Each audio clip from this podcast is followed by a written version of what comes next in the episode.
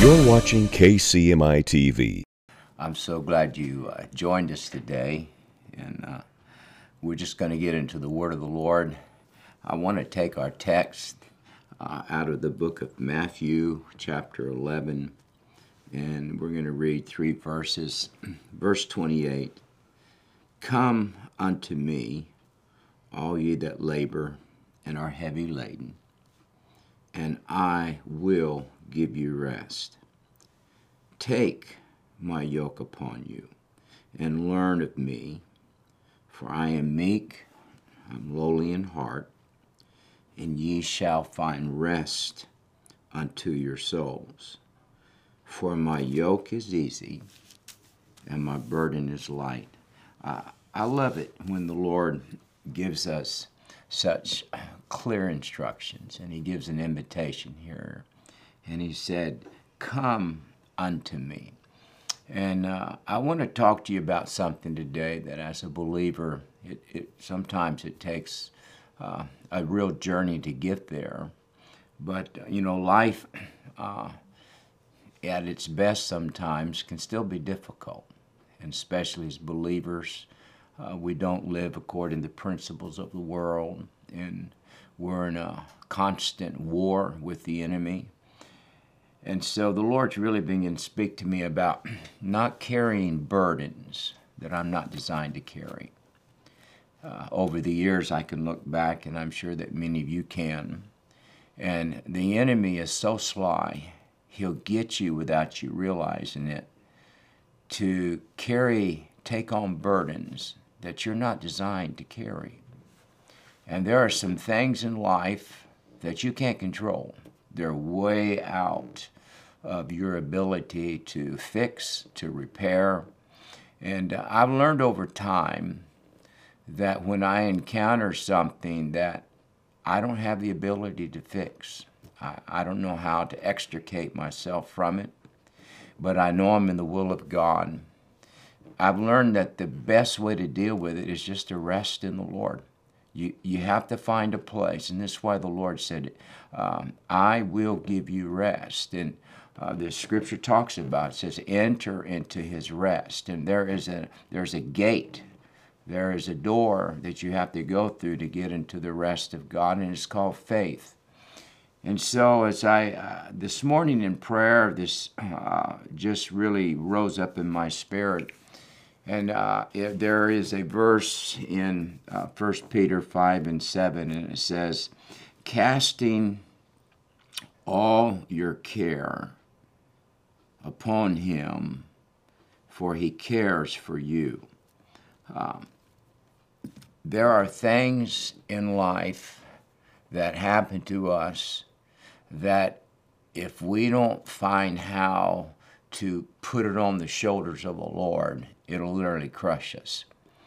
We go through uh, situations and different things that we encounter, and if you're not careful, you'll try to figure out how do I carry this?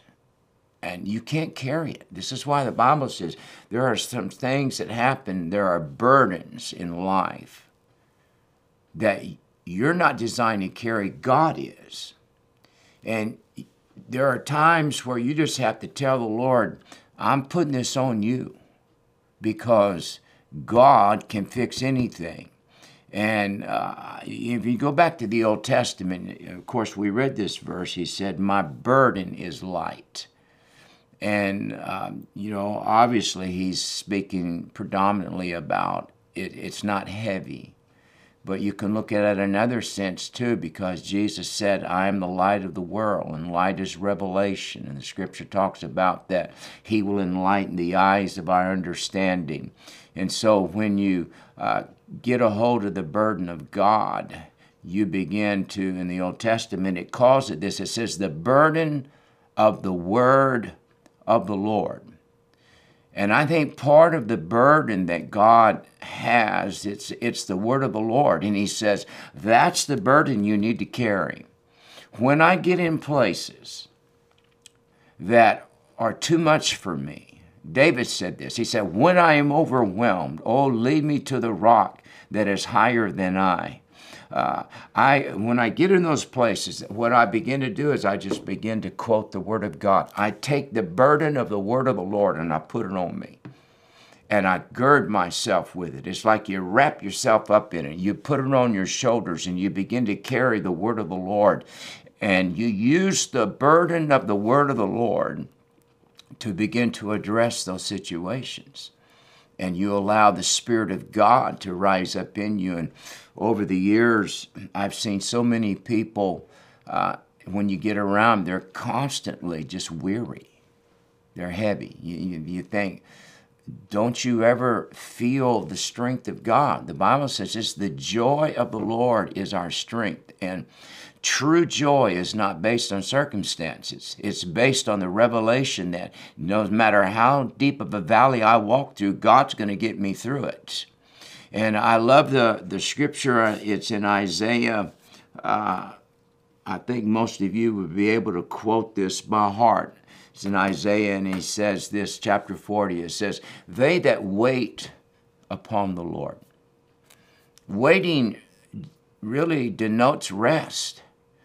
You just sit down and you, when these things overtake you, you just sit down and you wait for God to come to you. They that wait upon the Lord, what? Shall renew their strength. See, burdens, the enemy, the burdens of life. If you try to carry the burdens of life on your own, it's going to take every bit of strength out of you. And when you lose your strength is when you lose your faith. And when you lose your faith is then when you become vulnerable to the powers of darkness. When you no longer have faith, then the lies of the devil become a reality. Whenever I hear the voice of Satan starting to speak to me about something that I'm dealing with, I just tell him, You're a liar. You can't tell truth. Truth cannot come out of your mouth, but the word of God is forever sound. And and I tell this a lot of times to the enemy. I say, I can't hear what you're saying because the Word of God is speaking too loud to me. What God has already declared covers our future. And so in Isaiah, he says, They shall run and not be weary, and they shall walk and they shall not faint. You can carry loads that you think at first, well, I can carry this, but after a while you realize this thing's taking all the strength that I've got. And that's where the Lord said, Cast all your cares on me.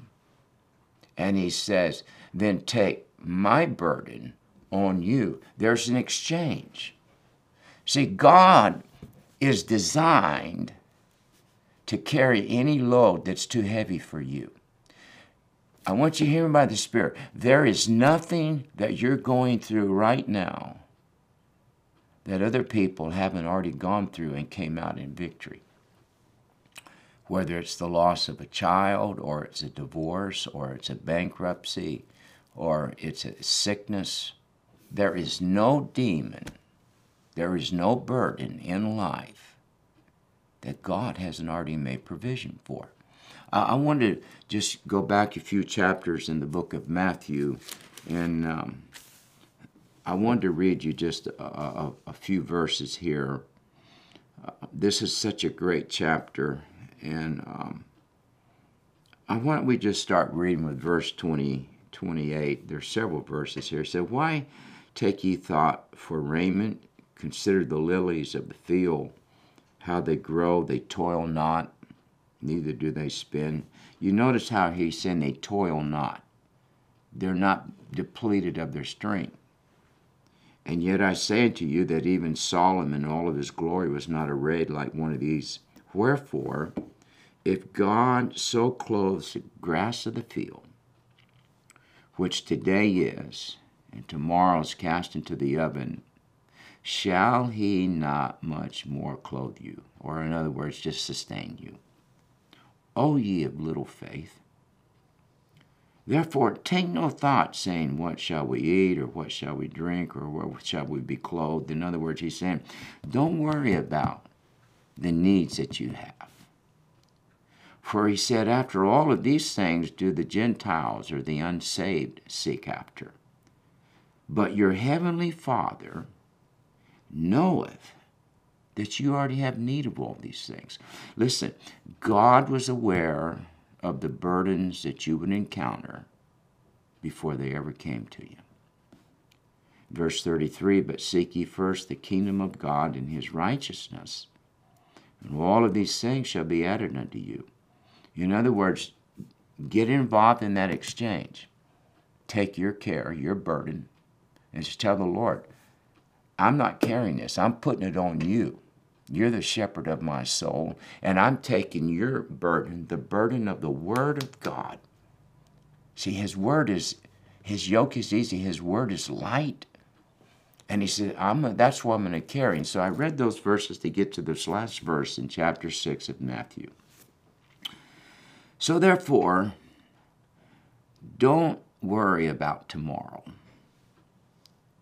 For tomorrow shall take thought for the things for of itself. He says, sufficient to the days the evil thereof. And I would encourage you to uh, read some other translations, even the message on this. But what the Lord is saying here, what this writer is saying, is you cannot worry about tomorrow.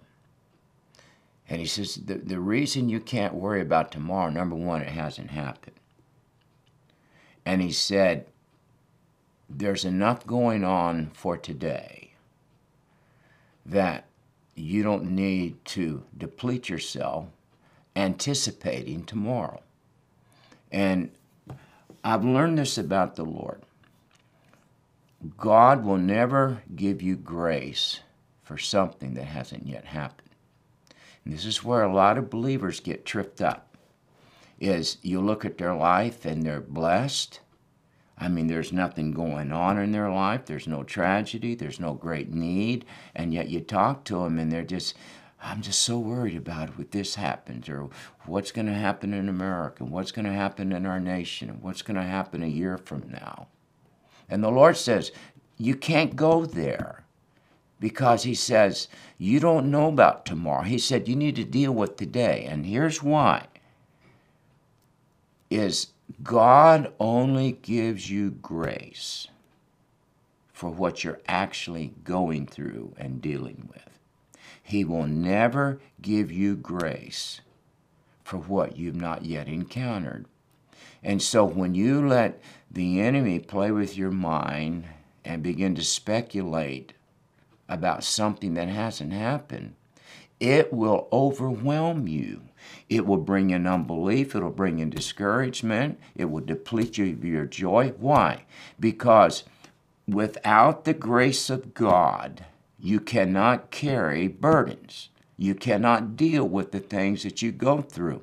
And this is, uh, you know, years ago when we, we attended the funeral of a family that had lost their son, and I remember the the pastor preached the funeral of his son. He got up and spoke, and I told my wife, I said, "Oh, I could never do that." I said, "I would be so overwhelmed with grief."